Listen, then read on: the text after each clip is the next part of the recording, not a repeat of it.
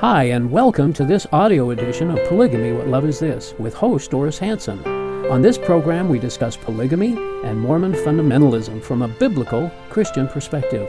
We talk about the history of polygamy, its modern day fruit, share stories from people who have escaped polygamy, and talk about current events relating to polygamy. You can learn more about the video edition of this program at whatloveisthis.tv. And now, here's Doris. Welcome to our show tonight, Polygamy What Love Is This? I am your host, Doris Hanson, and tonight's show we are interviewing a woman who lived plural marriage as a member of, of the Apostolic United Brethren polygamy group. But before we talk about what isn't God's will for marriage, you can find out what God's will for marriage is at a special weekend to remember marriage getaway, which is taking place this weekend at the Park City Marriott Hotel. It uh, begins tomorrow night and it goes uh, through the 4th. That will be November 2nd through the 4th. And this is for married couples or soon to be married couples. And there may still be time for you to register, even though it starts tomorrow. Um, you can go online to www.familylife.com slash weekend. And if you use the group name God's Plan, you may be able to go for half price. You can call Ross or Teresa Callahan for more information, and their number is 801 253 2952. And this getaway will help you and your spouse discover God's plan for your marriage, and you can refresh your marriage God's way. You know, we named our show Polygamy What Love Is This? For the specific reason that we always want our viewers, especially plural wives, to know that God's love is so great, it's so high and so long and so wide and so deep, it would be impossible for Him to demand and command the painful life of polygamy that polygamists claim He expects of them. What kind of a love forces a woman to share her husband with other women? What kind of love is this? It isn't God's love, that's for certain. In fact, it really is no love at all.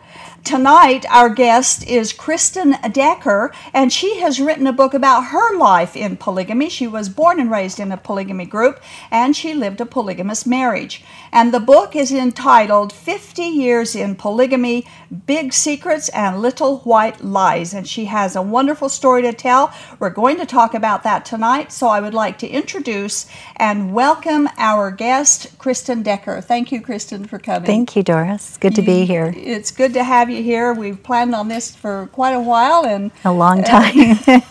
and it's good you finally came. You know, your book has such great insights into the polygamous lifestyle and into the beliefs and the doctrines and the practices and the pain of polygamy and that polygamists suffer through. Mm-hmm. Uh, and so, where would you tell our viewers they could get your book? It's available at Balboa Publishing or Balboa Press at Barnes and Noble or Amazon.com or any pretty much any bookstore. I think will order it if it if they don't already have it on the shelf. Mm-hmm. So, so, they can go to Amazon. I think that's where I got my copy. Was uh-huh. Amazon. Amazon.com has it available. You can if you have Kindles, you can do that as well. Oh, it's on so, Kindle. Oh, uh-huh, oh, good. Yes. Okay. So it's it's 50 years in polygamy, um, big secrets and little white lies. We're going to talk about some of those big secrets and little white lies tonight right. as as we go through your book, and that's just kind of what we want to do. Wasn't there a website um, that you wanted to tell our viewers that they can Thank go to? Thank you for reminding me about that. It's 50yearsinpolygamy.com. Really easy, or .org. Uh-huh. Either way, Either so it's one. easy to remember. Okay. The great. name of the book altogether.org or .com. And so they can go there and uh-huh. find out a little bit about you and right. Some of the things I've posted over uh-huh. the yeah. Good. Yeah, it'd be interesting. You know, I like to read sometimes uh, what what people think of of a book before I'll read a book, and so I looked at some of the reviews of your book before I read it, and I think probably very interesting uh, and mostly positive responses to your book. But one of them was written by a woman who had not read your book yet. And I thought I would quote what she said.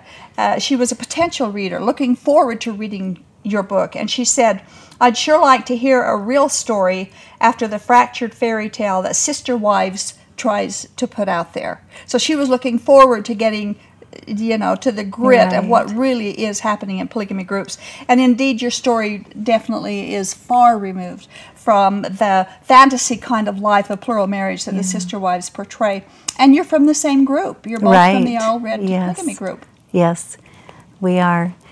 Do you know them? Are you, are you Actually? Christine, who's Cody's third wife, is my second cousin and my niece through right? marriage, Yeah. right? So Okay. Uh-huh. yes, I know all of them, and knew their families and know them very their families pretty well over these years. Mm-hmm. And you know, some families uh, in polygamy groups can be as different as night and day. yes, That's the way it was sure, Mm-hmm. in, in the Kingston group. 'cause Some families are just so different than other very families. much. Yes. Well, um, I already identified that with the polygamy group that you came from. So geographically, where were you raised? I was raised in Murray, where the Fashion Place Mall is, and it, we used to call it Polygyville, and all those around us called it Polygyville. There were, when I was really little, it was a dead end street and ended, and then it grew over the years as the properties spread out and more homes were built, more polygamous families moved in, Yeah, and so Polygyville, huh? yes, So they should have named the mall Polygymall. so who was get well, some attention this- there. Yeah, it's the same property. Anyway, so who was your prophet, and what relationship did the prophet have with your family? When I was born, Joseph Musser apparently, I think, was still alive. Yes, he was. And then when he died, my uncle Rulon took his place. And then my when he died, when he was shot by the LeBarons, then Ervil LeBaron had two of his wives assigned to kill my uncle Mm, Rulon, mm-hmm. murder him in his office, and then my father became the leader after that.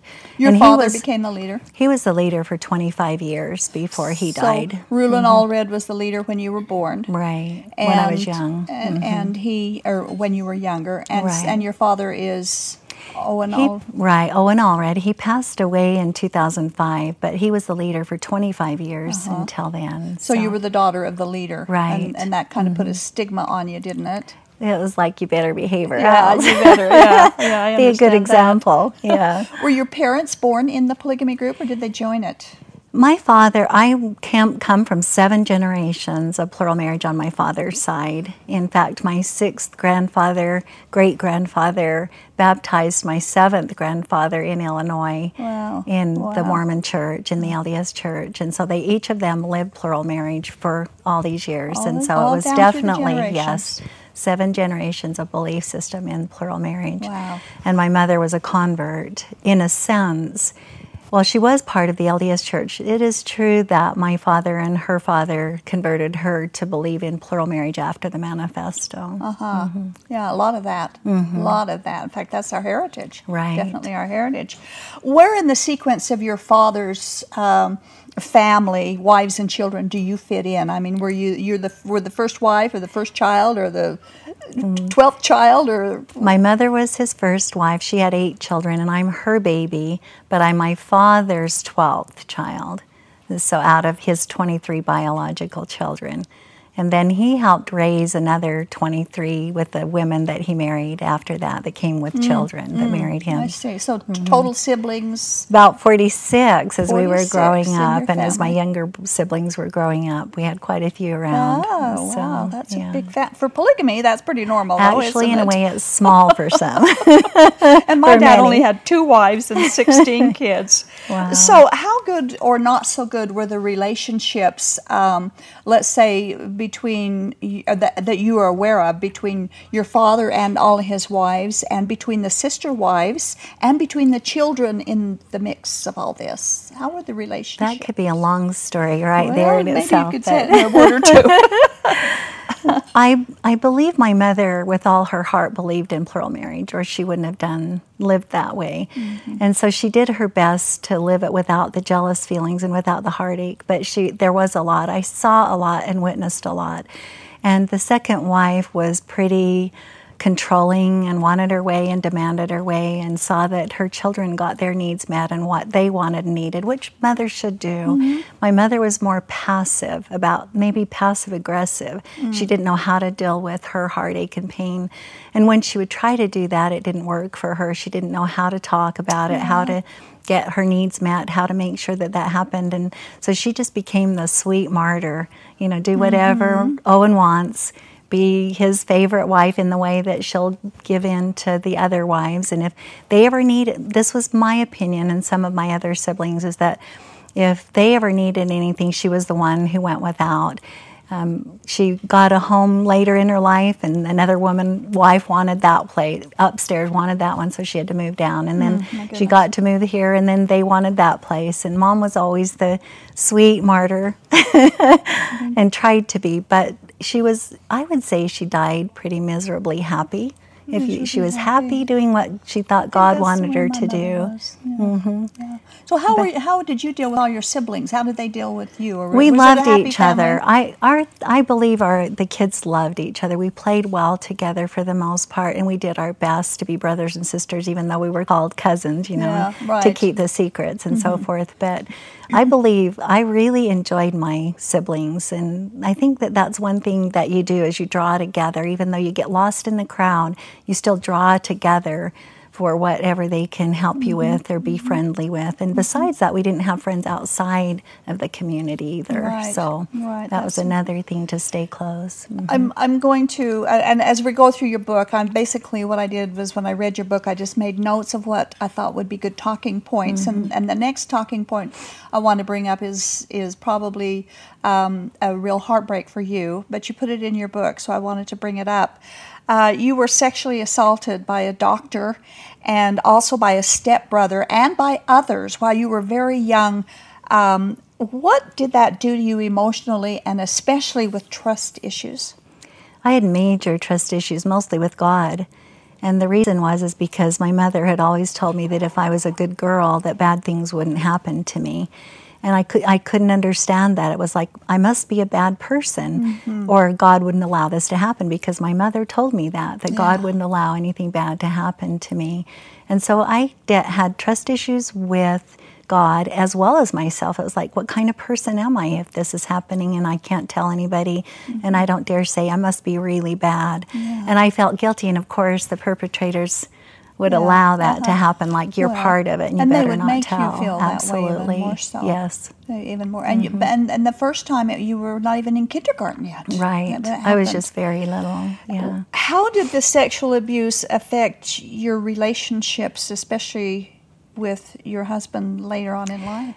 There were issues and problems that I had no idea that even connected until I was able to get some help and talk with. Actually, it wasn't professional help, it was just talking with family or a sister that I realized that those connections and with my husband, that the uh, issues that we had with our relationship had to do with being molested when I was little. Once I worked with that and realized that this was okay and that was okay and this is normal and that's normal and this is not Yeah. and what's all right, then I learned to get through that. But it was, it was a major problem. At And the I, and I think it was great that you wrote Yeah. all this up in your book too, mm-hmm. because this is not a, a, an out of normal event, especially in polygamy Right. communities. So it's Right. good that you put that in your book so others could read. And I felt it was important to be explicit about it. There was a comment, a couple of them, that people had a hard time with that, to be that detailed and explicit about the being molested. But the po- reason I did that is because I feel like people need to realize the impact that it mm-hmm. has on so mm-hmm. many. And I heard, I heard most of my life, oh well, I was molested. Oh, she was too. Yeah, I was too. And so was so and so. And and it was like, oh, it's a big deal. No big deal. That happens. Mm. You know. And so to me, it was very important. That's the tragedy of it, isn't It it? is, it just yeah. Mm-hmm. happens so much that mm-hmm. it's just it's important for people to realize that this isn't okay and that Yeah. there is repercussions and things that happen. it's, it Yeah, isn't okay. it's damaging. It isn't okay. Period. Very. Now, you went to public school, and uh, in in your book, you mentioned when some of the students found out that you were polygamous, and they called you pigamises. They probably because they couldn't understand what polygamy was and even how to pronounce it. That was in kindergarten. I was sharing a story about a little person who was playing with me, and she said, uh, "How many?" I asked her, "How many moms do you have?" And she said, "Well, I have one." And I said, "Well, I have three. You know, and she's like, "Well, how come you get to have three and I have one?" So she asked her mom about it, and of course, her mom's saying, "You can't play with her anymore. She's a polygamist." And and so the g- little person in kindergarten hears pigamus. Yeah. So she comes and tells me, "No, I can't play with you. You're a pigamus." And I said, "I'm not a pigamus." And and your dad's a pigamus. And I said, "He's not messy. He keeps his room really clean." So I didn't even get it. even I was so young. And I even I didn't friend. get it. I'm sure she had didn't no idea what it was. Yeah. Oh, that was kind of a cute story. And you talked about drills that your father would put the family through uh, in in their family home evening night. Mm-hmm. Uh, Polygamous also had family home evening night, and so did Right. we. Anyway, he, you, he put you through those drills to protect your polygamous lifestyle. Would you, uh, could you, do you believe you could call these drills uh, lessons in learning to lie? Oh, and did they induce a group think mentality, do you think? And did they affect your emotional security? Well, the, it was okay to lie as long as it was to protect our family and to protect God's will. And polygamy was God's will, and therefore that was justified. And yeah, and we did get the lessons that lying wasn't okay in other issues. Yeah, but the yeah. problem became in Same trying to figure here. out mm-hmm. what lies were okay and which ones weren't. And it was so, it got to be so good. We got to be so good at who's that mom over there and what's that going on over there that pretty mm-hmm. soon you'd get the lies mixed up, and I'd go, I told one that I probably shouldn't have. and then weighing that out between God's laws and his rules. Okay, which lies are really okay and which ones aren't? Yeah, it's kind Yes, of confusing for it a child, isn't it? It is. Double standard. It was. It felt, it hurt. That It really was did. It was wrong It to felt- lie. God says don't lie, and then God tells you to lie to protect. Well, the difficult part was remembering which lies you'd already told who. He was like, okay, did I tell him that the third wife was Aunt so and so or the other aunt or who is, you know, that sort of thing. It was confusing to Mm-hmm. Yeah. even me as a child. And it Yeah. was to me too. We did the same Yeah. thing. We had drills of how, how we would answer certain people if they asked certain questions. Mm-hmm. And so from from childhood, we were taught that we had to keep a a silent tongue regarding our family life. So we couldn't tell. I mean, this is in itself is abnormal. You can't go to school and tell anybody about your family life. Right. They could tell us about theirs, but we could never speak about Absolutely. ours. So it's, Exactly. it's, it's a sad thing for kids. Uh, when you were 10 years old, you were assaulted again. And this time it was by the husband of a friend of your mother. And you said in your book that He was that, actually a cousin. he was a cousin, Uh-huh. and he by it- marriage. It, firm, it further traumatized you. You said that this event actually is the one that began turning you into a rebellious child. What? Uh, why did this event do that? I think I was old enough to finally realize that I could say no or that I was going to say no no matter who wanted me to say no. And my mom wanted me to still continue to babysit, and my mom wanted me to continue to be this sweet girl and go and tend these kids that where the father was molesting, well, I believed after that a fact, molesting his own children. I don't know that, but he was with me, and it, and it was a big concern. And I said, I'm not going anymore. And that's what I mean by the rebellion. It was like I put my foot down. I said, No, I will not no. go. And it, and even then, I couldn't tell my mother why. Yeah. It was one of those fear based things that you mm-hmm. respect the elders. He'll be believed before I Yeah. will. They won't believe me. I'll be in trouble.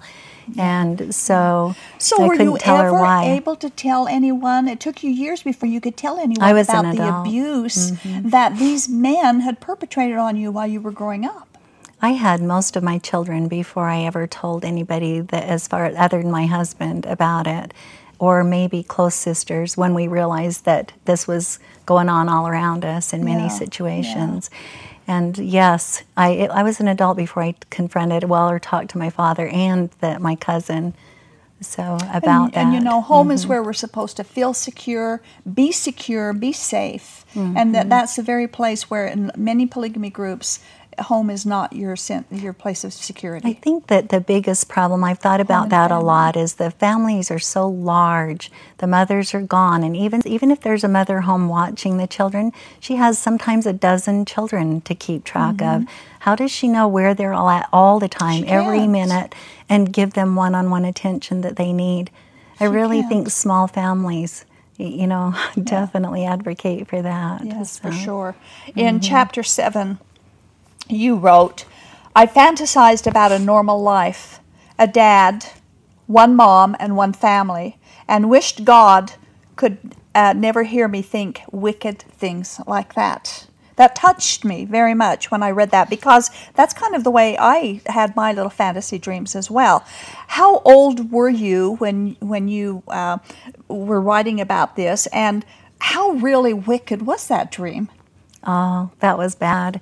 We're supposed to be God's elite. His little handful of people are going to be saved. And all around me, I thought everyone was as proud to be a polygamist, and I wasn't. Mm. And it, I always felt like something was wrong with me. As an adult, I thought how many others have felt the same way and I'm didn't sure. dare say that. In fact, I think in Yes. a nutshell, that statement Yeah. that you wrote there, in a nutshell, explains some of the emotionally mixed up messes that? Mm-hmm. we're in when we walk away from the polygamy group. We just wanted to be normal. Right. We just wanted to have a father, someone I could call daddy. Someone who was know? there every Yeah. day and a mom who could be there and not have her heartaches because Yeah. Mm-hmm. dad was somewhere with the other women or mm-hmm. off or in an argument and left her crying and Yeah. someone Yeah. else needs me more than you do.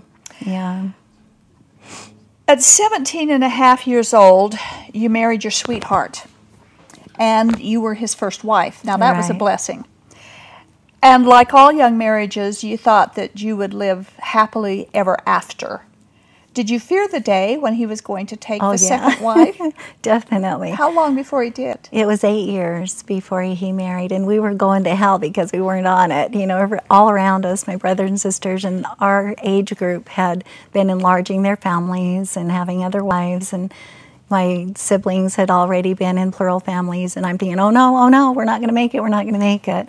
And I would push and encourage him to get other wives and he's encouraging me to be supportive of his flirting with other women so he can oh. get other wives. And you know we're trying to do that. And not really really outwardly. I mean not so obviously. Yeah. you got to do it subtly.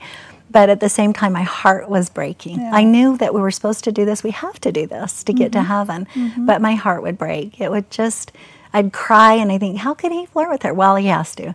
You're the bad person. You're the evil person yeah. for having those feelings. And yeah, my feelings were not okay, and because that meant I wasn't being a good, righteous. And the fact righteous. Mm-hmm. that your husband, I mean, think, to think of this is so so messed up that your husband can legally, with an open door, go out and flirt with single women, single girls, Mm-hmm. flirt with them and dance with them and take them on dates, and then eventually marry them. I mean, that's a heartbreak for. a lot of the AB, we didn't really date much as far as single women until they were committed, like in, uh, say, a engagement or something like that. But Mm-hmm. just that they'd come over, that we would go to their houses, or that we'd be at church or wherever that flirting was taking place, or at the dances. Yes, Yeah, yeah. that was an opportunity to dance with young girls. I have a picture of one of my cousins and him, and they just both look like they're in heaven. She at the time I believe she was crazy about him and vice versa. And I looked at that picture very recently and I thought, oh my gosh, I remember when my heart I loved her and I loved him and I thought, oh that's good got to be good because this is meant to be the religion says so, but my heart was breaking. It was just sad. Yes, yeah. Mm-hmm. Yes, and it does ask. Well, this next statement, I want to put this up on the screen. It's on page 61 uh, that you wrote, and I quote According to my upbringing, God commanded women to accept their husband's desire to live the law of plural marriage. We were to be happy, supportive, sweet, and encouraging when it came to our husbands courting and marrying other wives. Still, even the idea of my husband being with another woman, let alone the reality of such a thing, created a throbbing, breath stealing ache I could hardly endure.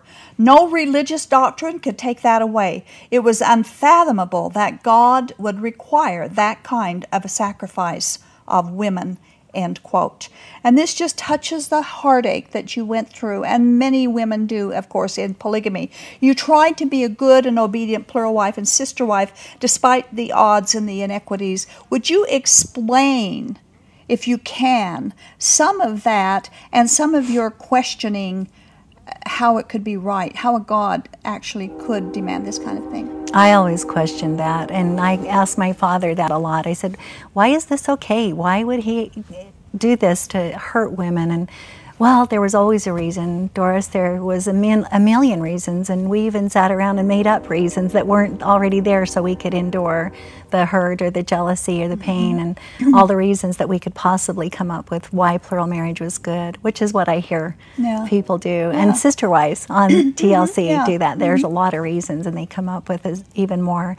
But the heartache, now it doesn't stop. You, the only way I got through it was to become a numb workaholic woman. I just do. I would go crazy cleaning. I could get things done really good if I was heartbroken or jealous or oh, mad. I mean, it was just yeah. Things really got done well, and that looked good. you know, yeah. it's like I'm sweet. I'm keeping sweet. The house is even clean, and all the kids are, you know, bathed and You know, so I never just could. do. I, Yeah. I, and I, I got out before I was married, so I didn't live the polygamy life. I saw others live it. Um, my mother, of course, I knew she had a miserable life, but I never could come to the terms of to term with the idea that polygamy was right and that it was holy. They said it was a holy thing. I never saw any of that. I never saw Mm. didn't any of the holiness that polygamy was supposed to be. I didn't either. And yet I bought into it, and I was such a ple- people pleasing person that I really bought into that and what I was told to do. Yeah. And I always questioned, but I still kept doing it. Hey, Yeah. Hanging on by faith. Yeah, That was one yeah, of the things. is- yeah. that that blind faith. Uh, you know, I've spoken with a lot of people from different polygamy groups, and several several people from your group, the Allred group, and one woman in particular became extremely incensed with me because I remarked that all polygamy groups are abusive. She denied that there was any abuse going on in the Allred group, and she just said it plain didn't happen. And yet you've written about it in your book, a lot of abuse, not only to yourself but to others. And I've talked with many people where abuse took place. Did the AUB threaten or brainwash people not to recognize abusive behavior, or could she have been self deceived that she would so deny this? I think that a lot of people don't know what abuse is, for one thing. And I personally believe that polygamy in itself is abusive. So, right off the bat, when she'd say polygamy, you know, does, this doesn't happen, I don't think that the AUB, in general, I wouldn't condone abuse. Someone else wouldn't condone abuse.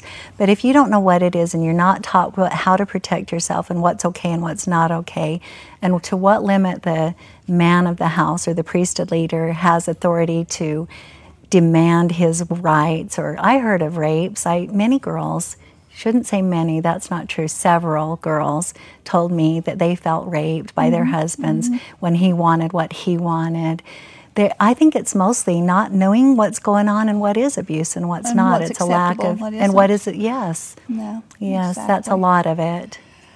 So, mm-hmm. when your husband decided to take another wife, you'd been married eight years. How many children did you have?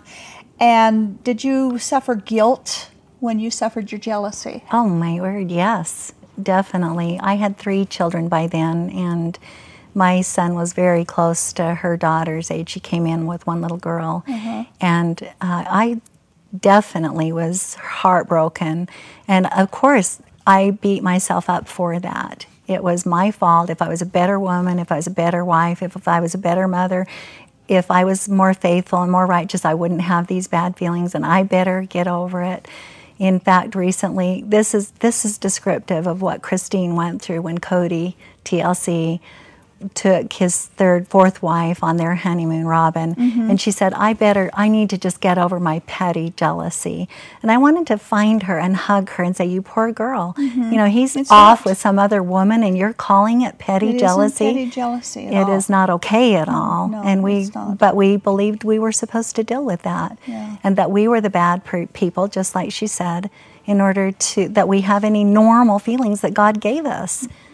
God-given feelings to say something's wrong here. This Right. isn't okay. Exactly. That's exactly Yeah. Mm-hmm. right. God gi- did give us those feelings of jealousy. It is wrong to share our spouse. Right. And it never came Yeah. Mm-hmm. from Him. And those jealousies are self protective and, and protective of your, Yeah. of your marriage, too. you entitled chapter 21 poverty and dumpster diving. and I thought that was interesting because I thought only the Kingston group did dumpster diving. So I was quite surprised oh, when I no, read, uh, there's read many, many, many people in the Allred group so, who dumpster dive. So what was your did. you your father was the the prophet which how was your domestic economics and how did they deal with tithing in your group? Did Well, they, you were supposed to pay tithing. I don't know that we ever did because we never had any money to pay the tithing. But then that in itself was, uh, what do you want, dichotomy? Because if we paid our tithing, then we would have been better off. But then we never, never you had know, pay. never had those. So that was always a trial. But it was kind of feast and famine. My husband was in construction, and it was. It was like feast and famine, and there would be lots and lots of times without jobs, or long periods of time without any money, or wondering where the money's coming from to pay any bills or to get food. And that, and so we did. We, I would throw my little kids over, help them get in the dumpster. Whoa, what's that down there? Some of our finds are really cool. uh, most of them were just disgusting. yeah, I'm sure. I'm Yeah. sure of that. Um, we um, uh, on page 112. I want to put this up on the screen as well. And uh, you wrote uh, in your book, and, and this is a heartbreaker as well. You said, uh, "quote Just hold on to the iron rod, the straight and the narrow path to God." It's better to stick with your testimony and be wrong than to leave and find out you were wrong. Why? I wondered why a loving God wouldn't want and expect us to find the truth or know if our testimony was wrong, even if we made mistakes on the road to discovery. My problem was that I had a strong testimony of plural marriage. I certainly would not have committed myself to such insanity if I hadn't. But did I believe because a loving and gracious God granted me witnesses to that fact? If not, did my testimony derive from the God of ever present threats, eternal damnation, and hell with no family ties? Was that God of my upbringing the culprit of my religious certainty? Was my confirmation of the rightness of polygamy based on a fear of the punishments I'd heard a billion times since my birth? I didn't know. After all was said and done, it was just plain easier to stay in my blinded bliss where the doctrines I was raised to believe in could stay safe and snug in my head. If I didn't have the answers, I could simply fly by the seat of my pants on faith. And you, you basically, you know, talked Yeah. about that a little bit already. These prose, exact words and conclusions, I am sure, are shared by thousands of Oh, women yes. who have left Yes. and have escaped polygamy. But when you questioned the validity of polygamy, how tempted were you to study for yourself and find out truly if God did, or did you just did, did, you come to that point? I think that by then I was pretty addicted to where I was at too. You know how you can become addictive to abusive situations and you don't even know it. You don't know it's addi- an addiction. You don't Uh, know it's or abusive. abusive. You don't. I'm just going to stay. I have all these kids. How could I leave? What would I do differently? I have no clue. It's just easier, like I said, to stay here, even though it stay in the misery because I knew nothing else. And I was even studying. I was afraid to find out almost because then I might have to do something differently. It's weird because you'd think that being that way, you'd want to jump out, you'd do anything. Mm-hmm. And there were times that I felt that strength that I could, but I had at that time I had no self-esteem enough to do it to make it happen. And- and that it's was a based bottom line. fear, isn't it was fear-based. And I didn't love myself or even have a clue who I was to do anything about Mm-hmm. it differently. And you know, So- often on this show, I'll mention the fact that the Bible says that God is love, and perfect love drives out fear. And God, so this proves it's not from God because the fear that, that, that they face to look into the truth isn't from God. It can't be because God is love. He's not fear. Perfect love drives out Absolutely. fear. God well, we need to break here and, and invite our viewers to call in and ask your questions. Uh, so we have been talking with Kristen Decker on uh, regarding her book, 50 Years in Polygamy.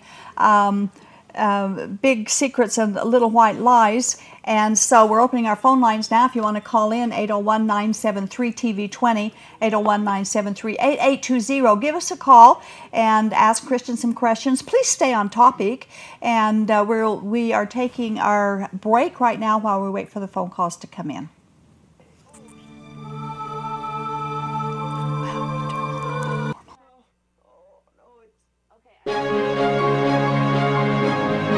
You are watching Polygamy What Love Is This? broadcasting live from Salt Lake City, Utah.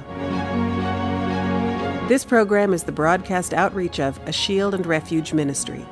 Shield and Refuge is a point of first contact for Mormon fundamentalists who question the doctrines of the religion or who are actively seeking for an opportunity to escape the polygamist lifestyle.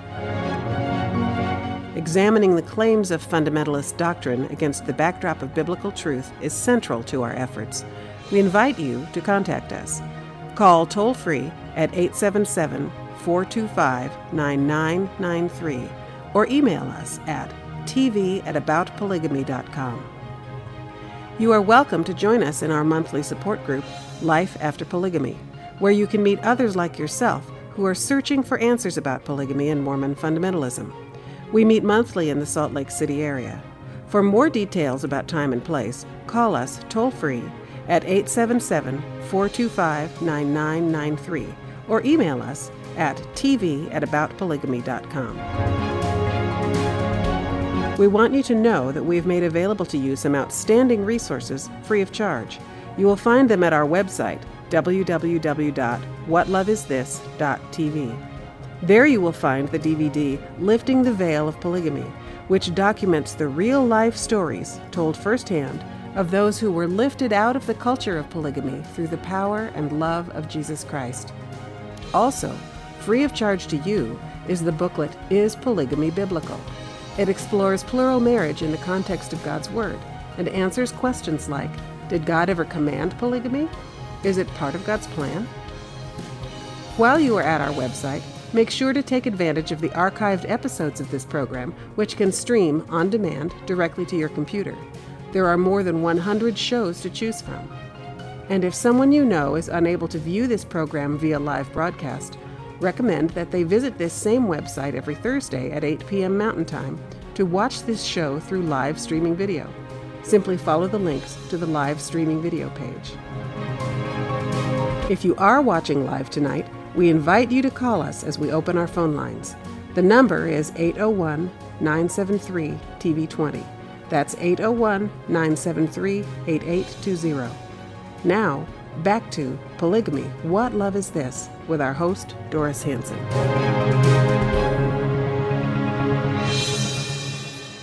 Welcome back to our show, Polygamy What Love Is This? We've been interviewing Kristen Decker. She's the author of the book uh, 50 Years in Polygamy Big Secrets and Little White Lies. We've been talking about her story uh, being born and raised in the Allred or the AUB polygamy group, and her life uh, being born in a polygamy family, being the daughter of the prophet, and also being married in a polygamous marriage. Um, and we have opened up the telephone lines if you want to call in and talk with Kristen about anything or just make a comment or ask her a question, you're welcome to do so. The number is 801 973 8820. Uh, you can begin calling in now. In fact, we have a call waiting for us right now, so let's take that on line one. Is Becky calling? Hello, Becky. Yeah. Yes, Becky, you're on I'm the air. here. Yeah, you're on the air. Hi, Doris. How are you? Thank you so much for all you're doing. And Christine, I don't know if you remember me. I remember you. I'm I'm also from the AUB Wow. group. I was just listening to how you talked about dumpster diving. and for me, um, I have such good memories of dumpster diving, going behind the store and uh, shopping for our food out of the little carts in the back instead of going in the store like normal people. Anyway, I just it, I just wanted to say hi, and um, I'm so glad that you found your way out. It's amazing.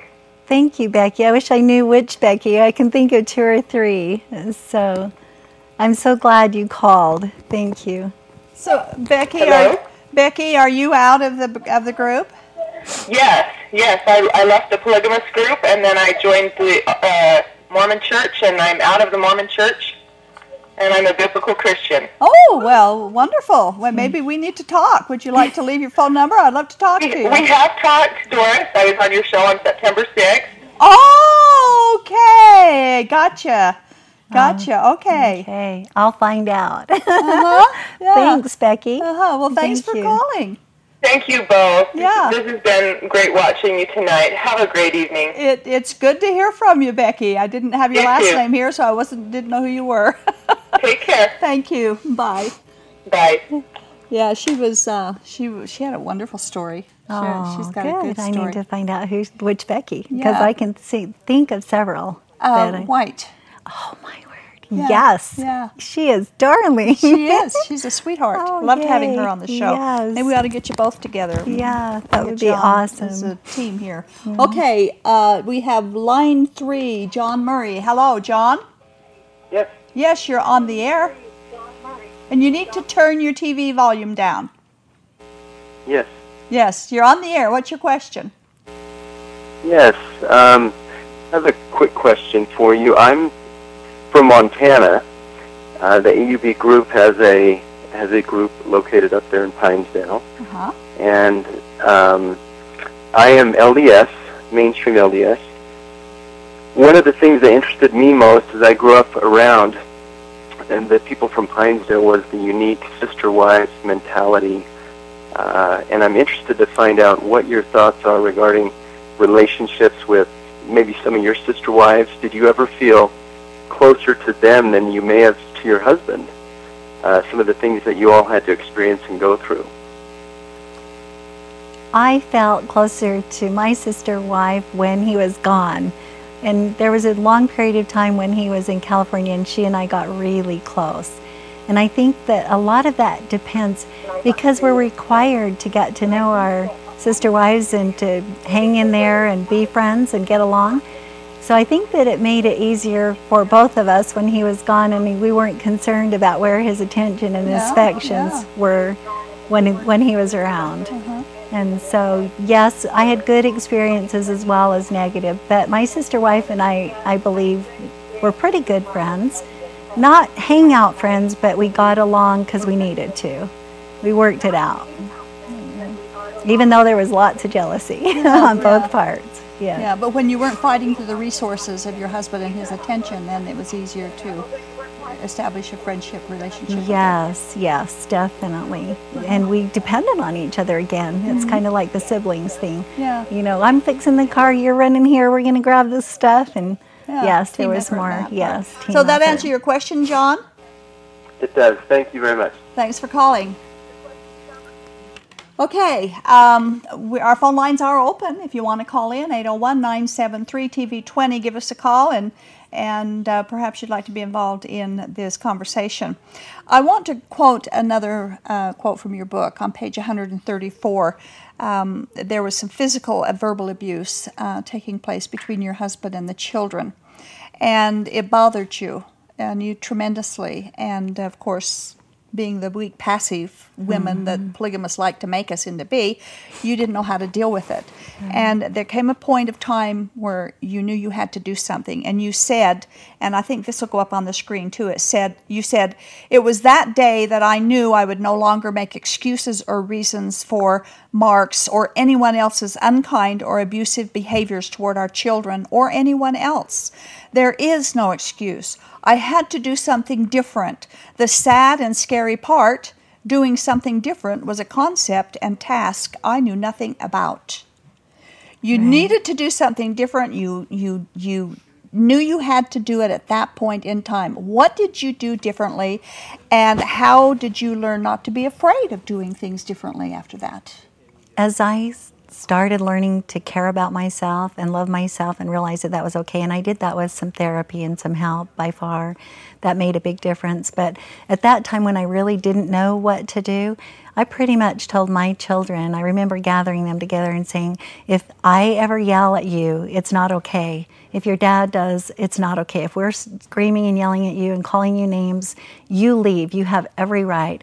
And if I punish you or try to, or your dad does for leaving, you say, Mom gave us permission to go. This is not okay. If there's any abuse, you do not need to have it. You need to go. Go outside, walk, go for a while, you know, take care mm-hmm. of yourself. That's the most important thing you could do. Mm-hmm. And so that's where I started. And then later I started actually feeling like I had to stand it between my husband and the children sometimes. I would move my body there. So. Uh, do you think that your lifestyle produced more probably uh, frustrations toward to, to make people more abusive than they normally would be? Oh, yes, definitely. I know that my husband's father was abusive. In fact, he it makes me sad. He and him, he would say, "I don't want to be like my dad," and he would be gone and trying to provide for his huge family just huge family that kept on getting bigger and bigger and bigger and had mm-hmm. no money for it. And so, of course, it caused the stress. And then he'd come home and punish the kids. And my husband didn't want to be that way either. But the stress is just, and the women are overwhelmed. They've Yeah. had the kids all this time and trying to deal with no food and no clothing and what they need and the kids. Mm-hmm. So mm-hmm. it is very, it creates that, yes. It does. And, and I Mm-hmm. remember my mother, she was physically abusive and, and verbally as well. Um, uh, and I look back at it now. I didn't understand at the time. I look back at it now, and I know it was the lifestyle that she took her frustrations out on us children. Yes, and I believe that's that. a lot of what my mother did. Is her her anger and her tears and her Yeah, you know tears. Mm-hmm. resentment and pulling the hair came from that jealousy. The, the pain that they Yeah. Mm-hmm. suffer is unbelievable. Okay, we have another call coming uh, from Yvonne in St. George. Hello, Yvonne. Hello. Hello, you're on the air. How are you tonight, Doris? Just fine, thank you. I just have a, a question for your guest. Okay. Uh, ahead. I was just wondering what kind of relationship does she have with God now in her life? I feel closer to God than I've ever felt in my whole life. I am, like Doris said, it says in the Bible, God is love and love is God. That's where I choose to stay, is completely in in the realm of love and accept love and give love. That's the most important thing to me right now. My relationship with God, could, I believe, couldn't be any better. It's just, and it's between me and Him, and not with somebody in the middle. And I love that. Well, the So- Bible's clear that only Jesus is our mediator Yeah. between God and ourselves. Yeah. That there is no in between. Yvonne, did that answer your question? Yes, it did. Thank you very much. Thank you for calling. Bye. You ladies have a wonderful evening, and God bless you. You too. Thank you, Yvonne. Bye. How did you deal? I know when I was in the group, um, and on the abuses and the restrictions and the anger that was and the fear that I lived in daily, I blamed God for that because this mm. was supposed to be God's kingdom. This was supposed to be God's will, and yet it was nothing but misery. Did you go through that? I did. I wondered stage? why that I kept thinking, why is man made that they might have joy? And yet, all around me, it felt like sorrow. That not that we didn't have good times and laughter and fun, Mm-hmm. and not that our parents didn't, but there was so much sorrow and so much sadness and so much That's of the interesting heartache. that you say that because know? that was a Joseph Smith saying. It wasn't a Bible saying. Wow, And wow. and Joseph Smith is also the one Man, that came up with the joyless joy. polygamy. So Ah. he, he was a phony. I learn anyway. more every day. You're right. it was that. It came from there. It yeah, came from Joseph yeah. Mm-hmm. Smith. It didn't come from God. That's that's true. Okay, line three, Justin, Salt Lake City calling. Hello, Justin. Yes, hello. Yes, you're on the air, Justin. Hi, how are you ladies doing this evening? We're Mm-hmm. doing good. You have a question? Yes, my question uh, for you, yes, I, I'd like to know, did your children ever come to you um, before you had left the polygamy lifestyle? Did your children ever give you any sort of, uh, you know, hints or signs that they, you know, did they ever encourage you to leave earlier than you did? My children all left before I did.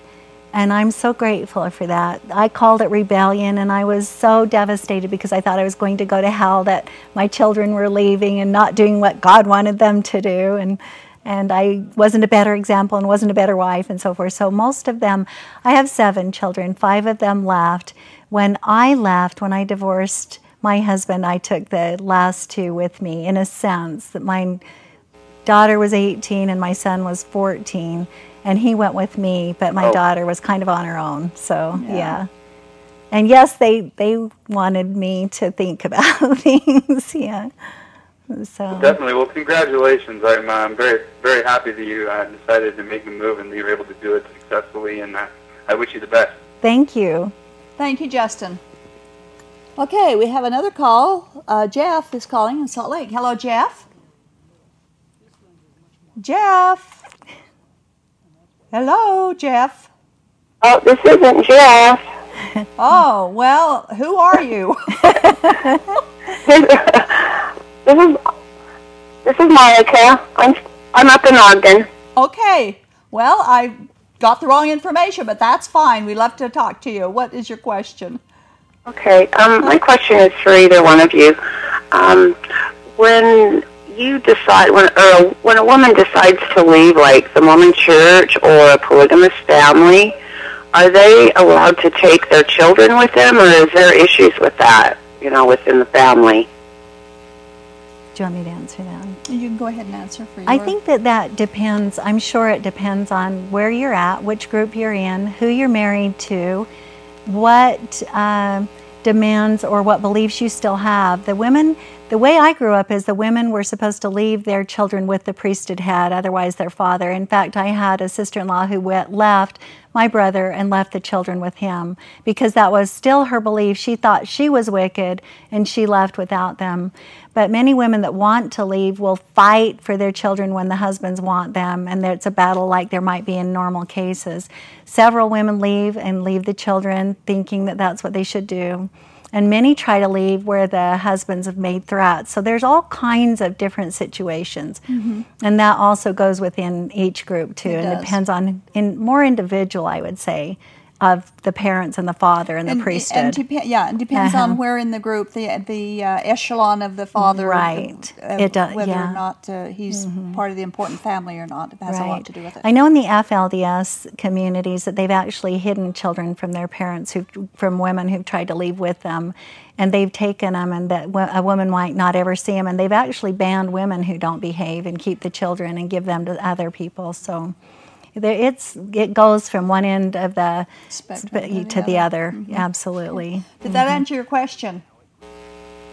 Yes, it does. I appreciate it greatly, and um, I just want to say that uh, God bless you both, and for what you've done, and for what you're doing, and may your life be blessed for giving all these women out there that need this information. Thank you. Thanks for Thanks. calling. And you know Thank that's you. why we do what we do. That's why you've written your book and why we do the show and why you're on the show It is so that we can talk to people out there who have a misconception of polygamy, thinking that they're, it's a victimless crime, or or uh, people maybe who want to leave and they're afraid to.